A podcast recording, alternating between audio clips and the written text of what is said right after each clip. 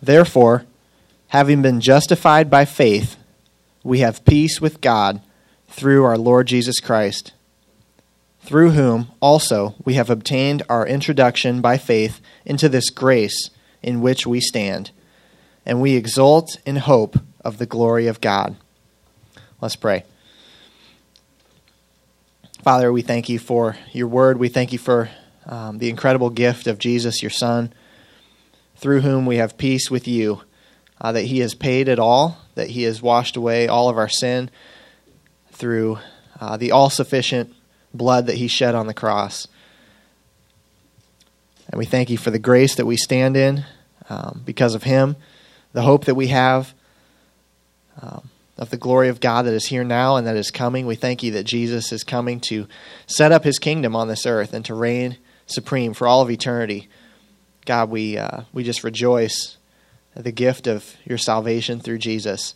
God, I pray for Jason right now as he comes to share your word that you would just speak powerfully through him. Um, that we would all have uh, ears to hear and hearts that are uh, soft before you, God. And uh, Lord, we just want to hear from you today. God, we want to know you better.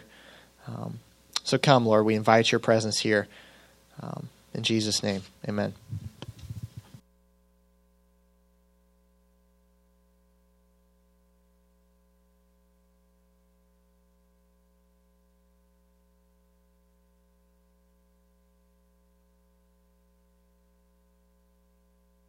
Good morning. I will apologize to you in advance. I am still getting over the flu, and I will do my utmost not to cough. But I, I recall Paul saying somewhere that he preached the gospel with a bodily ailment. So I will do the same. Please pray with me again. Father God, everlasting Father, you who created all things, you for whom and through whom and to whom all things exist. God, we bless your name today. Lord, as we look in your word, God, as I exalt over it, Lord, I pray that you would stir our hearts in such a way, God, that your fire would fall down, that you would rend the heavens, that you would be in this place, and that you would do wondrous things. God, we, we pray that you would Show your people afresh this morning, God, the joy that we have in you and what glorious inheritance we have in Christ Jesus. Amen. Well, today, as we continue to celebrate Advent in the days and weeks leading up to Christmas, we're going to talk about the peace of God through Jesus Christ. When Josh first informed me of our, our plans to celebrate Advent, this year as a church and asked if I would preach about peace, I was excited. I just took it as a open-ended invitation to just sing about the glory of the gospel in whatever way God put on my heart. Enough can never be said, and we can never sing too much about the peace of God that we have through Jesus Christ. In Philippians 4 7, the Apostle Paul refers to the peace of God as surpassing all understanding. That's how great the peace of God is. The apostle himself cannot even comprehend it. He says it's beyond comprehension. The peace that we have with God in Christ is so profound and so amazing that it cannot be fully understood or, or articulated. And to be able to acknowledge that the peace of God can never be fully articulated gives me great comfort and confidence as I set out to preach about it this morning. I'm faced with the task of teaching about something that is so great that I can't even wrap my mind around it and Scripture allows me to simply confess that up front. I get to preach about something so awesome that the Bible itself says it can't be fully preached about. I have this glorious position as a pastor or preacher, excuse me, that I can just stand here and rejoice in my ignorance today before you and just tell you over and over again that the subject matter of this message is so good that it's beyond my ability to begin to tell you how good it is. I cannot grasp the greatness of this peace. It's too big for me, and it's too big for you. I won't be able to fully understand it this side of eternity, neither will you. As Paul said in 1 Corinthians 13, right now we only know in part. Right now we see dimly, as in a mirror. Right now we see partially, but one day we will know in full. But while we cannot know it fully right now, the peace of God is something we can know and experience here and now. It's something that we presently possess because of what Christ has accomplished. In John 14, 27, Jesus told his disciples before he was betrayed, Peace I leave with you, my peace I give to you. We have the peace of Christ because he gave it to us. We have it right now. When I originally sat down to prepare this sermon, I was sure that I wanted to preach about the peace of God in Romans 5 1 and 2. This text has gripped me as one of the most glorious statements about the peace of God in the Scriptures. And not only that, but it, it, it very succinctly just states the theology of the gospel in such a, just, such a just a short way.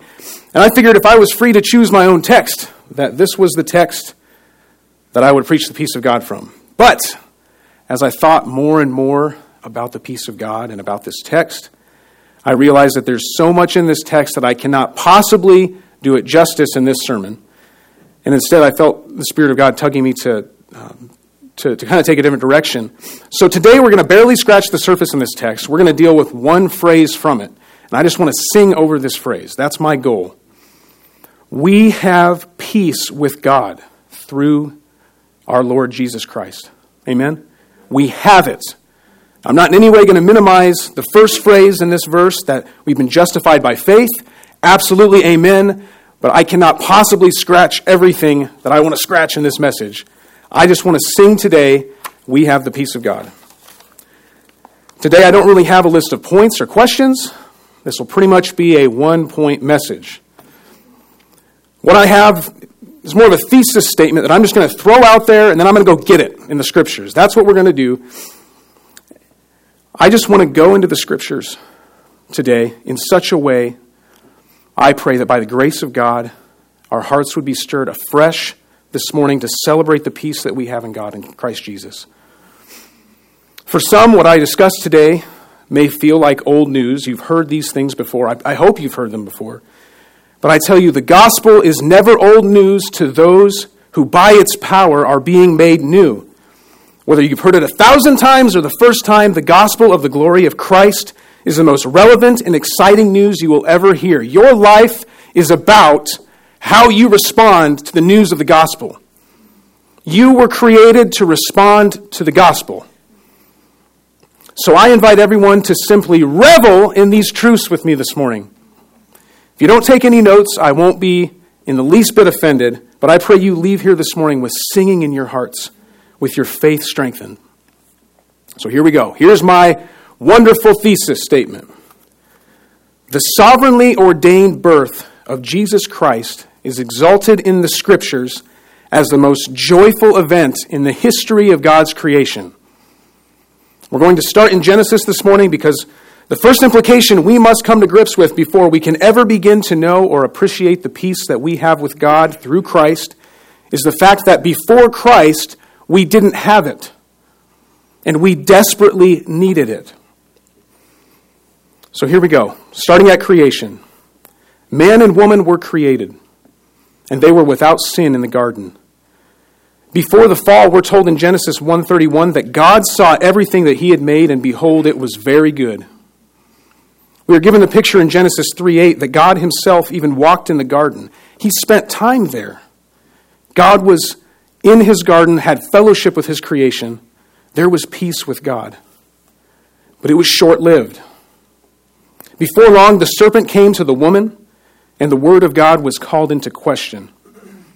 The woman was deceived. She ate the fruit of the tree of the knowledge of good and evil, and the man followed her. Sin was born into the world, peace with God was destroyed. God had given Adam a single command and warned him of the consequence for breaking it.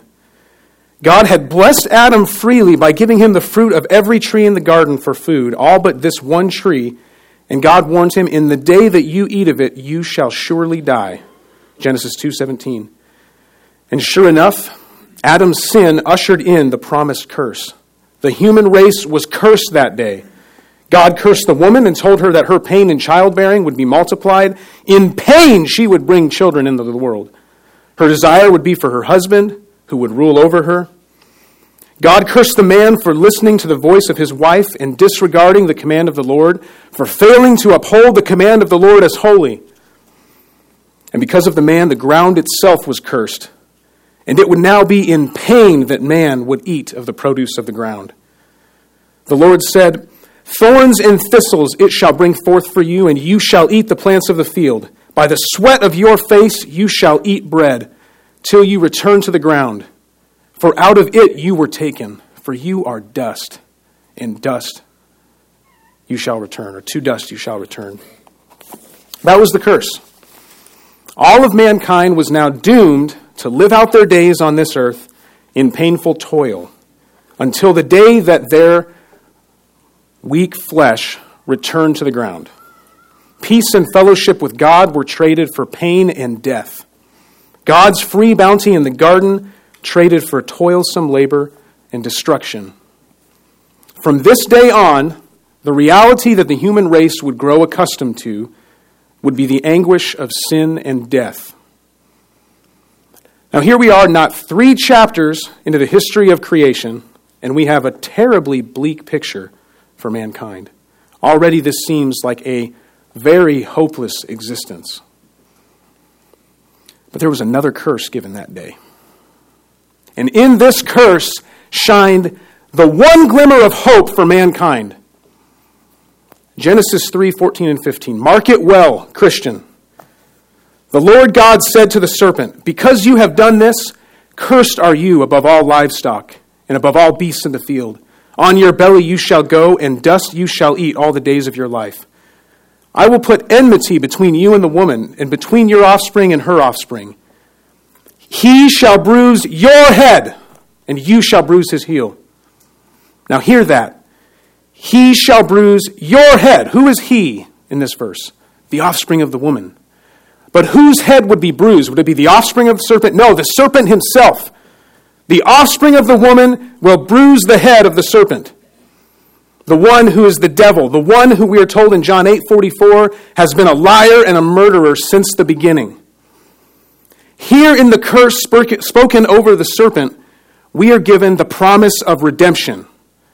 That ancient snake would one day be struck down, and all he would be able to do is wound the heel of the one who would conquer him. A seed of the woman would be victorious over him. And from this point on, mankind would now be waiting for the promised seed of the woman. The one who would bring mankind relief from the pain and toil and death that was ushered in by sin the one who would redeem us from the curse and restore us to the peace of God. That's the peace we're talking about this morning. That is the peace that we desperately need. More than the air you breathe, you need this peace. Hear me this morning. Without this peace, you are dead in your chair. You are a sinner. You've offended the Holy King of creation. You are cursed, doomed to live a hopeless existence. And more than that, you are judged. For not only will your mortal body perish into the earth, but awaiting your soul is the righteous eternal wrath of the Lord, whom you have scorned by your evil deeds. What could man do from this point but wait for the promised seed? He was fallen. Nothing could be done to undo what had happened. Eden was lost, and there was no promise given to man by which he might be saved except for the promised seed of the woman. Not by the strength or the righteousness of man would mankind be saved, but only by faith in the one whom God promised to bring forth for salvation. After Adam and Eve were driven from the garden, sin abounded more and more. Eve gave birth to Cain and Abel, and we don't even make it past the second generation of man before we see jealousy and hatred and murder come into practice. Cain murdered righteous Abel, and God cursed Cain to become a wanderer on the earth. Cain headed east of Eden to wander, but sin only continued in his exile. He defied the word of the Lord and became a settler in the land where he was to be a wanderer. He built a city, and sin and violence continued through generations. Now, with Abel dead and sin alive and well in the line of Cain, things began to look as bleak as they could. But the sovereign purposes of God cannot be stopped. God gave Eve another son, and she called his name Seth, saying, God has appointed for me another offspring instead of Abel, for Cain killed him. Now, I want you to hear something there. I bring that up this morning. You know, this might sound like we're doing a survey through Genesis, and in a way we are. But I want you to hear something here. I want you to continue thinking back to Genesis 3:15, to that curse given to the serpent. What I hear in Eve's voice here, and you may read this differently, I hear the voice of a woman who is now looking for the promised seed. God has appointed for me another offspring instead of Abel, for Cain killed him. I can just hear her heart saying, God, I thought Abel was the promised offspring. I thought he was the one that you spoke of. I thought he would be the one to crush the head of the serpent. He found favor in your eyes. But now he's dead. He's been struck down by his brother in this vile sin that my husband and I brought into the earth. God, relieve me from my shame. Surely it must be Seth. But it would become clear it was not Seth, at least not Seth himself. Little is said of Seth in the book of Genesis, but Seth went on to father Enosh. And in Genesis 4:26, we are told that at that time people began to call upon the name of the Lord. Now think about that. People began to call upon the name of the Lord. After years of sulking in the darkness of sin, there arose men and women who were beginning to have their hearts awakened by God to see their need for redemption, to look to the promised seed. Now you may ask, well, how do we connect Genesis 4:26 where it says people began to call upon the name of the Lord with the promised offspring of Genesis 3:15? Is it is it possible that they just began calling upon God, asking him to give them stuff? Is it just generically calling upon the name of the Lord? I don't, I don't think so. And I draw that connection out of Genesis 5.29. Now listen to this. Here we see Lamech, who came later in the line of sin. He gives his newborn son a very remarkable name. Genesis 5:29 When Lamech had lived 182 years he fathered a son and called his name Noah saying this out of the ground that the Lord has cursed, this one shall bring us relief from our work and from the painful toil of our hands.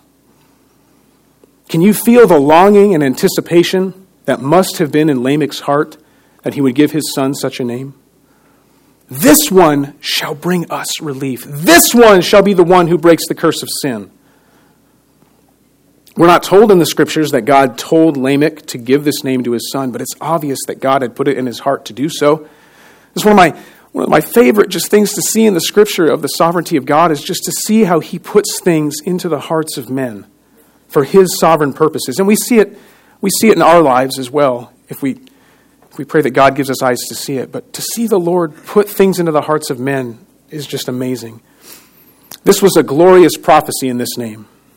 But just as Seth was not the promised offspring, neither was Noah. Noah would go on through the flood to be commissioned as a kind of new Adam, but it would become clear that he was not himself the promised offspring. He was not what, what Paul later calls the last Adam. And when we look to Noah's sons, it starts to look like maybe it's Shem, but it's not Shem. And then we come down a few generations. In the line of Shem, we come to Abram. God makes a profound promise to Abram.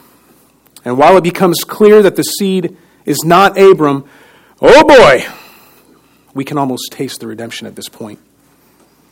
The promised seed is almost here. The Lord promises Abram in Genesis 22 18, and in your offspring shall the nations of the earth be blessed. We're getting closer from Adam to Noah and now to Abram. It's closer and closer. The Lord has not forsaken his promise. And then Ishmael is born. But it will not be Ishmael, the son of Hagar, who would carry forward the promised seed. It's Isaac, seed of promise. And then to Isaac are born the twin brothers, Esau and Jacob. But though Esau be the older, the child of promise is shown to be Jacob. And then from Jacob's loins come the 12 tribes of Israel. And that's a lot of sons to choose from. From among these, who would be the promised seed? For a while, starts to look like maybe it's Joseph. Could he be the seed? Righteous Joseph who, who endured such suffering at the hands of his brothers? No, it is not Joseph. The Lord makes his promised one known. He who declares the end from the beginning is watching over his word to perform it. It would be Judah. Judah, the one who had the bright idea of selling his brother into slavery in Genesis 37. That would be the one from whom would come the promised offspring. God makes it clear again and again that it will not be by human counsel or effort or reasoning that the promised seed shall arise, but by his own eternal counsel and the power of his will. Listen to this amazing prophecy that Jacob spoke over his sons when he was near death in Genesis 49:10. I might tear up just reading this. It's that awesome to me. The scepter shall not depart from Judah, nor the ruler's staff from between his feet, until Shiloh comes, and to him shall be the obedience of the peoples. Now, that name Shiloh is a remarkable name. It's, transmi- it's translated elsewhere to mean peace or tranquility or rest, which is what we're looking for, absolutely. But there's another translation here that is just so filled with glory, it just blows my mind. This translation renders Shiloh to mean he to whom it belongs, or he for whom it is reserved. So let's read that verse again. We'll read something like this The scepter shall not depart from Judah until he comes to whom it belongs. The Lord is saying that the scepter belongs to his chosen offspring. And until the one who owns that scepter holds it in his hand, it shall not depart from Judah. In the line of Judah, there were going to be kings, great kings and wicked kings. But that scepter wasn't going anywhere. And it wasn't going anywhere because God had decreed that it be reserved for the one whom he had ordained from before the creation of the world to be the one to wield it the lion of the tribe of Judah. And this king, he will be the one that finally brings peace my heart just burns within me to read this. I hope it burns in yours. Time would fail me today if we were to continue on to King David and all the way through the Old Testament narrative. But I want you to begin to see this glorious pattern. All of Scripture leading up to Christ continues to draw us in closer and closer and closer to the aching question Is this the one? Is this the one we have waited for? Is this the one who will redeem us from the curse of sin and death? Is he the promised seed of the woman who will bring us peace with God? Make no mistake, Christian, the Old Testament is no dry read.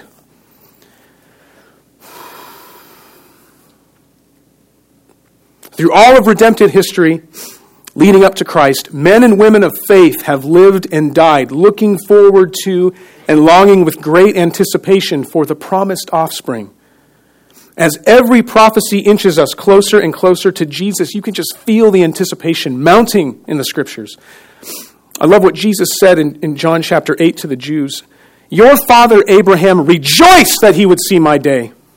He saw it and he was glad. Through the law and the prophets, the Lord would continue to reveal more and more about the coming offspring, that we might, would know him when he came. And the longing anticipation would just continue to pile up as God revealed wondrous things to give us to look forward to. We learn from the prophet Isaiah that the virgin shall conceive and bear a son, and shall call his name Emmanuel, which means God with us. In the promised Redeemer, God Himself would come to be with us. The law of sin and death would be shattered, and God would dwell with man in peace once again. Many of the songs that we sing during the Christmas season do well to capture the sense of longing that the Scriptures reveal to us about the coming promised seed of the woman. We sang it today, and I, I didn't know we would be singing it today, but I'll just read a few verses just from my, my all time favorite Christmas song. Just listen to the longing in this. O come, O come, Emmanuel, and ransom captive Israel, that mourns in lonely exile here until the Son of God appear. O come, thou rod of Jesse's stem, from every foe deliver them that trust thy mighty power to save, and give them victory o'er the grave. O come, thou dayspring from on high, and cheer us by thy drawing nigh. Disperse the gloomy clouds of night, and death's dark shadow put to flight. And then finally, after millennia of sin and death and darkness, those who longed for the coming of the Messiah would long no more. The time appointed for the fulfillment of the promises of God had come, and the prophecy of Micah chapter 5 was fulfilled one night. But you, O Bethlehem Ephrathah, who are too little to be among the clans of Judah, from you shall come forth for me one who is to be ruler in Israel, whose coming forth is from of old, from ancient days. For behold, said the angel to the shepherds that night, Fear not, for I bring you good news of great joy that will be for all peoples. For unto you is born this day in the city of David a Savior who is Christ the Lord. And suddenly there was with the angel a multitude of the heavenly host. This was too much for one angel. Praising God and saying, Glory to God in the highest, and on earth peace among those with whom he is well pleased. The King James here says, it uses different manuscripts rendering, Glory to God in the highest, and on earth peace, goodwill toward men. The promised seed of the woman had finally come. The one who would redeem man, woman, and child from the curse of sin was finally here. After thousands of years of waiting and generations of Old Testament saints longing by faith for his appearance, the promised one came. Emmanuel had come. Shiloh had come. He to whom belongs the scepter of Judah had come. He through whom every nation on the earth would be blessed had come. He who would relieve us from our work and from our painful toil of our hands had come. He who would crush the head of that ancient serpent had come. At long last, our peace has come into the world. That's why we celebrate Christmas. That's what we celebrate at Christmas time. The Lord Jesus Christ, who He Himself is our peace, has come. He's here. So truly, this is the most joyful event that the world has ever known. Long lay the world in sin and error pining till he appeared. Oh, but that serpent, he must bruise his heel. By the handiwork of the devil, the Messiah would be taken into the grave. Yet though the serpent labor with all his might, he was powerless to do anything but fulfill the word that the Lord God had spoken in the garden. All the suffering that Christ endured was the sovereign ordinance of the Father. For it was the will of the Lord to crush the seed of the woman, we are reminded in Isaiah 53. For he was wounded for our transgressions, he was crushed for our iniquities. Upon him was the chastisement that brought us peace. The righteous wrath of God that is deserved by all people for their sins was placed upon Jesus Christ. The penalty of the curse was paid for in full by the blood of the Son of God. But the grave could not hold him. And three days later, the seed of the woman sprang forth from the grave, and as he did, he crushed the head of that serpent. The power of sin was broken. The keys of death and Hades were taken from the serpent. The power of sin gone. And this Jesus, having made purification for sin once for all, sat down at the right hand of the majesty on high as a mighty conqueror.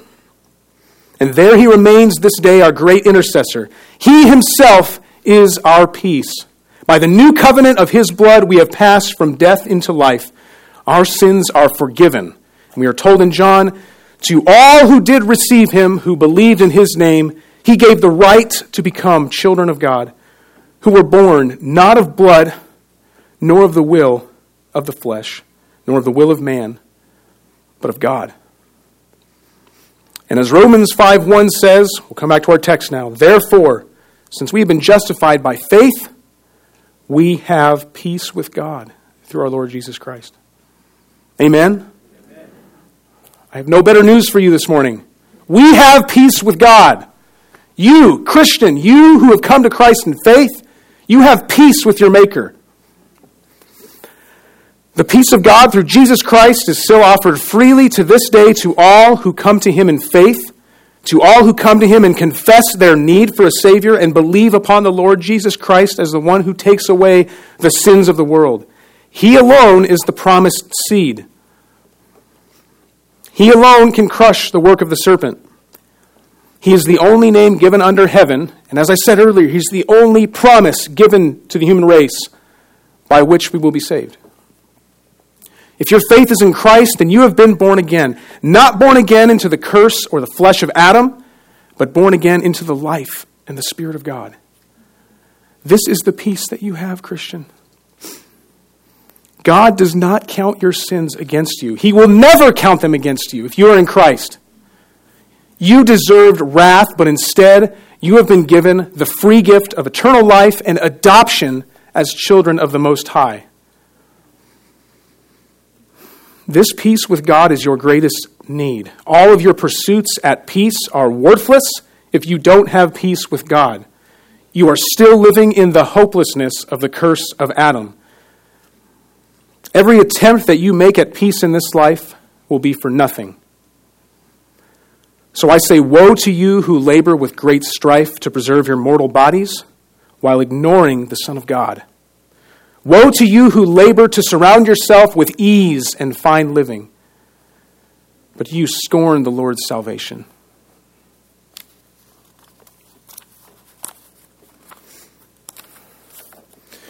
John Piper said the most basic need we have is peace with God. This is foundational to all our pursuits of peace. If we don't go here first, all other experiences of peace will be superficial and temporary. And one thing that amazes me about Christmas time is that so many broken families they gather together and for this one brief moment in the year try to sweep old hurts under the rug and try to manufacture with baubles and tinsel and whatever just try to manufacture this tenuous sense of peace and harmony in their homes. But it's artificial, it's fake. It won't satisfy. But the fact that we even try to manufacture this peace, I believe, reveals the presence of a deep longing in our hearts for genuine peace. The human heart knows its desperate need for a Savior. Our consciences condemn us. We know that we can do nothing to atone for the wrong that we have done. The human heart knows its desperate need for the promised offspring of the woman. We can try to pretend there is peace without Christ, but as long as we remain under the curse of sin, there is no peace. Only darkness in this life, followed by judgment. But oh, the peace of God that we have in this life through Christ. What sweet fellowship we have, not only with God, but with one another. I love this church. To be able to live together in the sweet knowledge that our sins are forgiven to enjoy the brotherhood that we have as we walk one another, or walk with one another, and in one heart we glorify our Father. With one heart. Now, it would, be, it would be perhaps disingenuous to talk about the peace of God while ignoring an obvious fact. There's an elephant in the room, and one of the songs we sang about today makes mention of that. Because even though the Bible makes it utterly clear that Jesus Christ has all authority over all creation right now, and that he reigns over all things from heaven as we speak, we still look around this day and we don't see the peace of Christ reigning in the world, do we? There is no peace on earth, I said, as the song, as the song said. When we look around at rampant sin and oppression in the world, it becomes very clear to us that the serpent is still at work. I told you that the head of the serpent has been crushed, yet we look around and clearly see the serpent's hand. And we see the offspring of the serpent living in enmity with the offspring of the woman, as the Lord told us in Genesis 3. And it's true, the serpent is still at work. The scriptures are clear that the serpent is still the prince of this world. He still prowls around like a roaring lion, seeking those whom he may devour. He is still a liar and a murderer. He is still trying to lie and murder. He's trying to get people killed. And he's still trying to cause the saints to stumble. And we still see death. Though Christ has taken from the serpent the keys of death and Hades, our mortal bodies still perish. Though we have died to the law of sin and death and been made alive in Christ, as baptism shows, these mortal bodies will still die. So, in some measure, the curse of Adam has not been fully done away with, has it? So, while Christ has already defeated Satan and he has already defeated sin and death, these things are still at work. They have not been totally done away with for good. And because of this, there is something that we are still longing for. In the same way that the saints of old longed for the revealing of the Savior, we long for the Savior as well. But our longing now springs forth from a place of victory, having already received the peace with God through Jesus Christ. Hebrews 9:28 tells us that Christ Jesus having been offered once to bear the sins of many will appear a second time not to deal with sin but to save those who are eagerly waiting for him. Are you waiting for him today? One day we are promised Jesus will appear a second time, and he will make a full end to the work of the serpent and a full end to death. They will be cast into the lake of fire. And those who eagerly long for the revealing of Christ will be taken into his presence. And though the serpent still be at work, today he's been defanged. Satan had a single weapon against us, and it's been taken from him. The only weapon that he had was the rightful accusation against sinners before God. But if we are in Christ, he doesn't have that anymore. He has no accusation against those who are in Christ. And though our bodies perish, death has no sting, for we who are in Christ have no fear to stand at the judgment, for the Lord shall make us stand. So, just as the saints of old longed for the first coming of Christ, we now long for the second, but our longing is different. By faith, we have taken hold of the promised peace of God that was revealed in Christ Jesus. And we walk in the power and the comfort of the promised Holy Spirit that is the down payment and guarantee of our full inheritance in Christ that will be revealed. And we who are in Christ shall dwell with him forever. And then, then we will fully know the peace of God. And we can walk in that confidence this morning. So, Christian, I invite you today, by the, I invite you today to glory in the peace that you possess in Christ Jesus, the peace that surpasses all understanding. And with the saints of old, let us glory together in his appearing this Christmas. The Apostle Paul said in 2 Timothy 4 8, Henceforth there is laid up for me the crown of righteousness, which the Lord, the righteous judge, will award to me on that day. And not only to me, but also to all who have loved his appearing. So let us be people who love his appearing. May the peace of Christ rule in our hearts, to which indeed we were called in one body. And may we, with unveiled eyes, joyfully look forward to the final coming of Christ and the glory that is to be revealed. Let's pray. Oh Lord, you who promised the offspring, Lord, you who